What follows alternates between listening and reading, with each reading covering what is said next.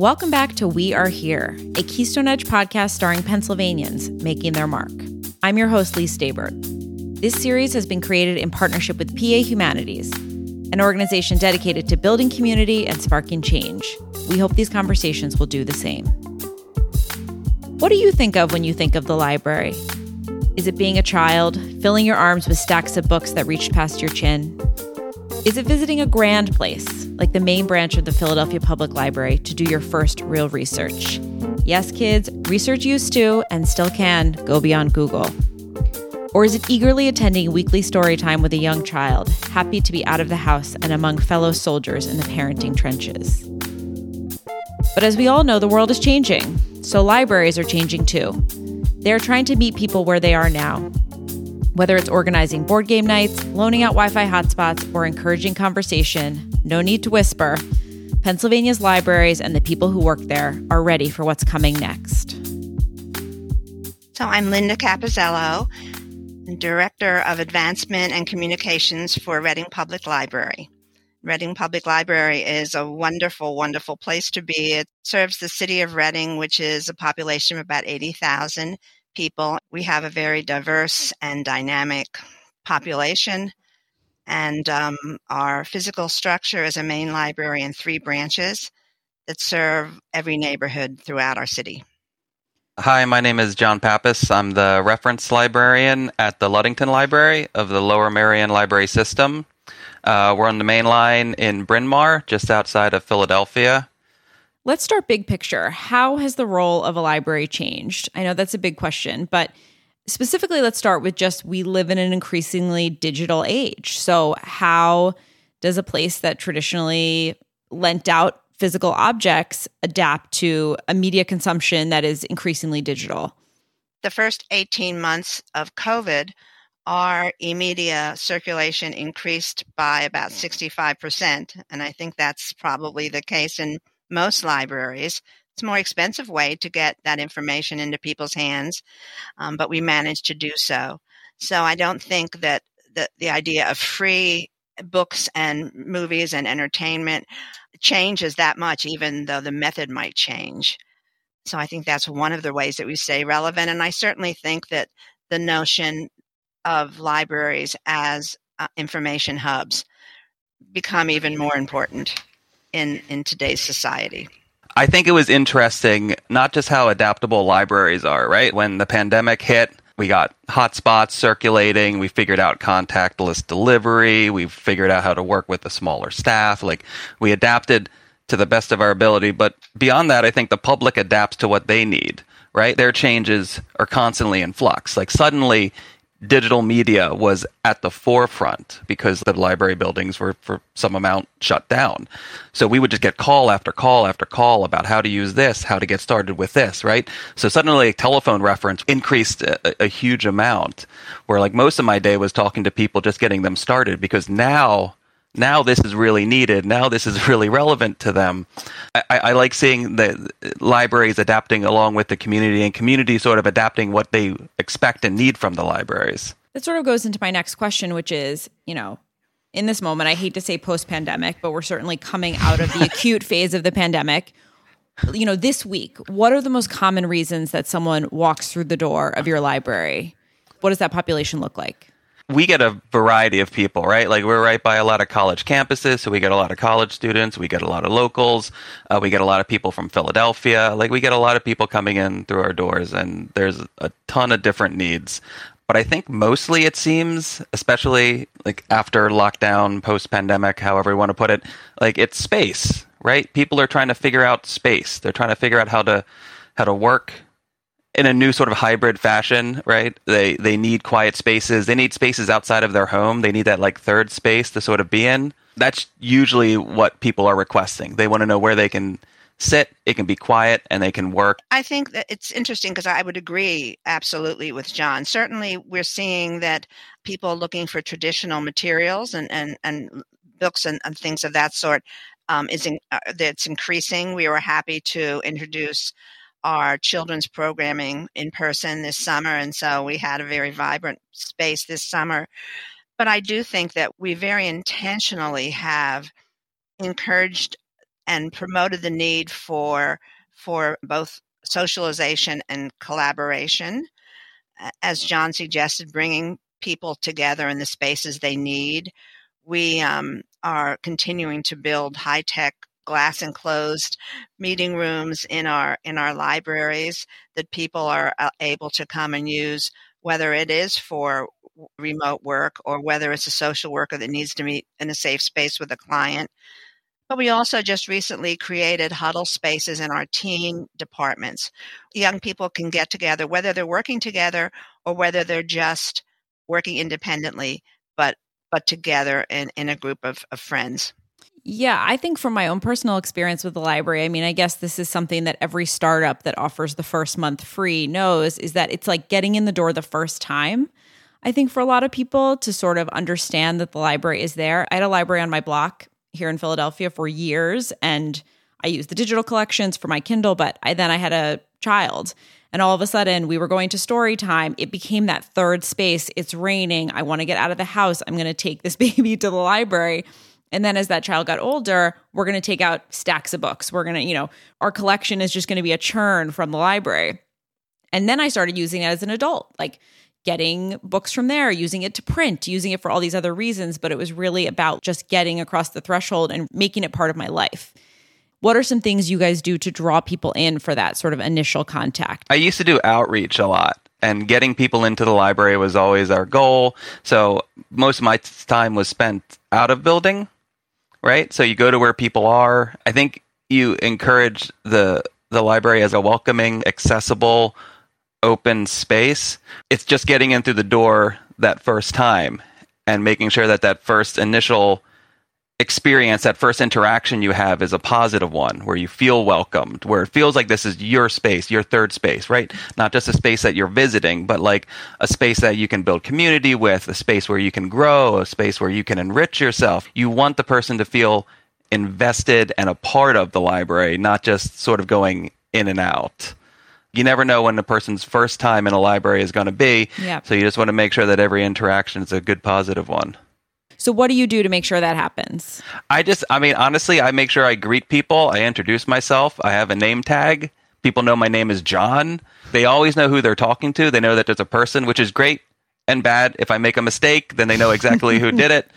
But like I think just really just basic customer service stuff, just smiling and being welcoming and listening, you know, and people are going to have different needs and sometimes they're going to have the same need repeatedly through the day and you just want to make sure you, you you hear that need like it's the first time like everyone has difficulty printing for the first time you're going to hear that question often but you just, you don't want to make it seem like it's a question you're tired of hearing. That question comes, it's a new question, and you're going to fix it for them. Well, Linda, it was interesting because we recorded a podcast a few years ago, and actually, we're talking a little bit about Reading and about the immigrant communities there. And one of the points that our guest made was that for a lot of immigrants, institutional buildings can be very intimidating and that these buildings can sometimes not feel like a space that they have access to. Are there any special things you guys do to try to you know, get everyone in the door?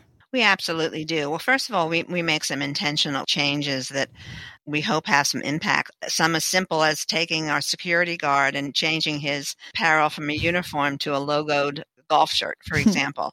but one of the main initiatives we've done is to have programming outside on our steps. And um, and hopefully people will come in afterwards. Sometimes that happens, sometimes it doesn't, but it's really humanizing the building. So we do a lot of programs that have some application to the to the cultures that we're serving in our city. We're having a program in October where we're having an, a photography show of young residents in our city and we're also going to be taking those photographs and putting them onto the, the sides of the um, light with lighting, putting them on to the sides of our building during the evening, just making the building an interesting, accessible place. You're listening to We Are Here from Keystone Edge, produced in partnership with PA Humanities, which believes in putting people first. Their work champions the humanities across Pennsylvania, centering growth, equity, and community as a pathway to positive, lasting change. Learn more at pahumanities.org. So, okay, so this podcast at the end of the day is also really wants to talk about the humanities and how the humanities helps bring people together. Is there any specific programming that you would like to talk about at your library that really integrates these principles around the humanities with community and connection? I generally organize a lot of board game events. I think libraries tend to focus more on the educational and the enriching and a little less on the on the play aspect, especially with with adults, right? Like after you hit a certain age, right? It's all business. um, yeah, once you move out of like the youth services area of the library, it becomes a lot more like somber. So I do think having adults build a community around play is is very important, and I think it's always been some of the more enriching programs that I've had at libraries. You get a, a, a wide diversity of people coming in to play. You get people who are really invested in the programming. Uh, you get people who are maybe there just one or two times, or you get get a person who maybe visits one time and they're not interested in it. But like, it's constantly dynamic. Any specific board games? What are you I, putting out? I, oh, I have a I have a circulating board game collection. So Ticket to Ride, Carcassonne, those sort of games, Catan, and I'll teach and feature one at a board game night so everyone, no matter what their experience playing stuff, can can learn a thing and be involved. And generally, after a couple of weeks, you sort of build everyone's sort of gaming literacy so mm-hmm. that they're able to come in and pick out a game they know that they like and teach other people. And it's a nice little chain reaction. Yeah, and they can all become cutthroat Catan players. And, you know, I, you know what? I try to I try to encourage everyone to play exactly how they feel. Some people are cutthroat. Some people play cooperative games. yeah, and then so you're saying circulating. So can people also take games out of the library and bring them home? Yes, we have a, a circulating collection of about sixty games, and they circulate just like anything else. Well, there's something. I mean, I think a lot of these questions are about you know in an increasingly digital world, what does the library look like? And I think that's a perfect example of something a library can offer that goes beyond books, you know, especially if people are reading more and more on e devices. Mm-hmm. Yeah, I mean, I think it's good to have a little a little less screen time and a little bit more time across the table with with living people. Uh, I'll pick up on one thing that John said, and, and we have an intergenerational chess club, and boy, does that serve marvelous purposes for both the youth and the adults who are a part of that. But in terms of, of a little bit non traditional, within the past year or so, we started a book club called For the Culture that focuses on authors of color and, and less represented authors and stories. We have family cooking classes, and, and they're, they're, again, a lovely way to introduce culture in, into our patron community. We're going to be starting a discussion about banned books, but it's really going to be a discussion that takes banned books and talks about some of the reasons, whether we agree or, of course, probably don't, why they're being banned. In this case, we have a member of the LGBTQ community who's going to be helping lead those first few discussions because so many of the of the banned selections are banned for those reasons. And so I think that I think we play an extremely important role in addressing all of the divides in our communities. I would like to talk a little bit more about the pandemic. You talked about the increased demand for digital collections, but has there been anything else you've learned over the last two plus years about what people want from a library or how the library can continue to evolve? I mean, I think a lot of people, especially post lockdown when our doors opened back up, people again were very excited about engaging with like the social aspect of the library again, right? And that's what they missed. And even when I, I know most libraries have done some amount of like uh, virtual programming, and that helps. But you know, once you're able to be in a room with other people, I think I mean, and that's where I heard most of the support for the library, right? Once you're able to be back in like a community room doing a program, like uh, my board game night came back and we had people who were like nearly in tears, which was great just because they were so happy to see other people again and to be doing a thing that they were doing previously. Um, and I think it feels a different way than, than doing stuff virtually. But the virtual stuff also fills a need that we've seen continue. Like we have uh, chair yoga virtually, and that has not uh, decreased at all. In fact, I think I, I still think interest is increasing in it, and we're getting more and more people interested in both virtual and in person yoga.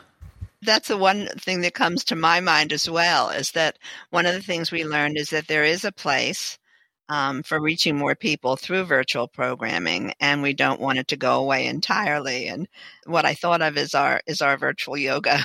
we also did nighttime yoga for families to quiet down at the end of the night, and that was hugely popular. So I think one of the things we learned is that there's a place for both, and that we hopefully can do both successfully. We we did a lot of virtual author talks throughout the pandemic it was great because we were able to get authors who wouldn't ordinarily be able to get in person now virtually, and it was very popular throughout the throughout the pandemic.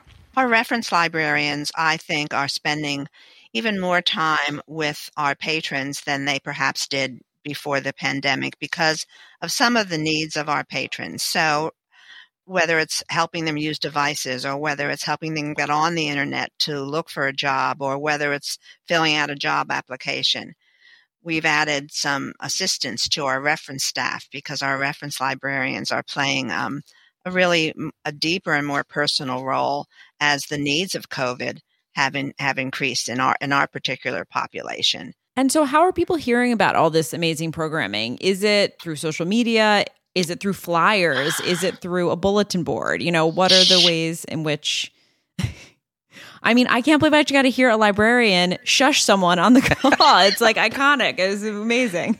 Uh, we don't, but I'm trying to keep the background quiet here. you have yeah, to live librarians up to the stereotype. Only, librarians only shush other librarians. We don't. It's a rule. I use Meetup and Discord a lot for my okay. virtual programming. Uh, Meetup, I love it. It will push programs out to people new in the community. Um, and I think it does a great job of getting people who have never been in the library or have um, just come into the area and they haven't made their first visit yet and get them engaged with programming. It also provides uh, a way of having like a little mini community, right? Like ordinarily when you sign up for a library program, you sign up for you RSVP, you get a confirmation and that's about it. I love the way Meetup has threaded conversations and you're able to like RSVP and then talk. And I just get people who are coming to the program talking about the program beforehand and it's wonderful we have strong community partners and we use them very actively. So, eh, whether it's the school district or the Boys and Girls Clubs or the Recreation Department or the Salvation Army, we have a number of, of social agencies that are very close to our library. And we depend upon those community partners. Certainly, we use flyers and social media, but it is uh, partnerships with other members of the community that help us spread the word. And can you talk specifically about this money that you got through the PA Sharp grants and how you're using that to, you know, increase connection with the humanities and with the library? So I developed the board game collection. Okay. Um, and it cool. was very interesting because I wanted the focus to be more on marginalized and diverse voices. We have games that are designed from all over. The representation feels really good most of these board games came out of like I think Germany, right? Like Catan and everything. So, yeah. but like I mean, they're being developed and published everywhere. Uh, we try to find games that are new, but also not too difficult to sort of jump into if you've never played something like this before. Any specific uh, games you want to call out that people should be on the lookout for? Oh, there's so many. That's such a hard question. There's a game called Rap Gods that I love and it's from a, a small publisher. You start as a fledgling rapper as you're sort of building your you know awareness and everything as as you as you grow and it's really it's a great game. Linda how about you? How are you guys using these funds? We used our funds to develop artists in residence during the summer at our four libraries. So we had artists in residence certain times of the of the week we had watercolor, illustration, videography, po- a poet, mask making. They were there working as an artist in residence would and available for patrons to join in with them. They always had additional supplies so that uh, at any point in time they would work with whoever wanted to work with them as well as giving more formal classes and it was it was marvelous it was quite quite delightful And as part of that, we also developed an art wall at one of our branches for art shows. And we'll continue to use that for art shows from local artists and up and coming artists. Cool. Okay, it's time to look into your crystal ball. As we keep mentioning, we're an increasingly digital world. What is the future of the library? What does a library look like in 20, 25 years? And how does it remain vital? And how does it retain its status as a community hub when people maybe aren't taking as many things home with them? What's interesting for me, particularly as a fundraiser, is that I believe that we are seen as more of a pillar of this community than we were five years ago. I don't see the question of being relevant or or vital as particularly a question at all. We clearly have become more community centers, but we have the need to bring people of different economic and different ages together. We have the ability to do it. It's a perfect space to do that. I think it's hard to look too far in the future, but what I think it is we are able to do well is continue to meet each important need as we see coming along. John mentioned loaning out hotspots. That's something that we're just beginning to do now. It's a new program for us. We're developing a makerspace in our teen loft as something that our teens requested. I don't know that I can look too far in the future except to say that if we meet the needs as the community presents themselves to us, we'll continue to be more important than ever. I totally agree with the difficulty in predicting 25 years in the future of what libraries will look like. But I, I do think libraries will continue to thrive as long as they sort of pay attention and listen to what their community needs. Right. And I, I mean, I think circulating print material and like story times, that stuff is always going to be central to, to a library. Like, I don't think they're going to go away, but I do think we're going to start adding more things to it, like having those workspaces more available right? Like having more space for people to meet, having more space for people to communicate. I think those are all going to be things that increase in 25 years. Right. It's like the library, the original co working space. Yeah. Yeah. Oh, absolutely. Yes. Yeah. You were doing it before it was cool. and apparently you both emphasize that there's no more shushing in the library, right? I, I don't I don't think don't you use that? I don't think there's any expectation of quiet in a library anymore. I really don't. I mean, well, I mean I that's the stereotype, but you you think yeah, that's really yeah. changed? Definitely, uh, we definitely have areas in the library where people are encouraged to talk and socialize, right? Um, and we do have some places where maybe uh, quiet is a little bit more expected. We have a few study areas and stuff, right? But it's not just a monolith. People are coming in with different needs. So I think a library can, you know, meet each of those needs. I do get tickled sometimes because people continue to, if I'll meet people, you know, for a tour or for some other reason, they'll continue to think they have to be very quiet. it is um, a, a stereotype that's not easily broken. That's it for the third episode of We Are Here. If you have thoughts on the conversation you just heard or ideas for what we should cover in upcoming episodes, please visit our website, keystoneedge.com, or reach us via our social channels at Keystone Edge on Instagram, Facebook, and Twitter. Until next time. Funding for We Are Here comes from PA Humanities and its federal partner, the National Endowment for the Humanities, as part of the American Rescue Plan Act of 2021.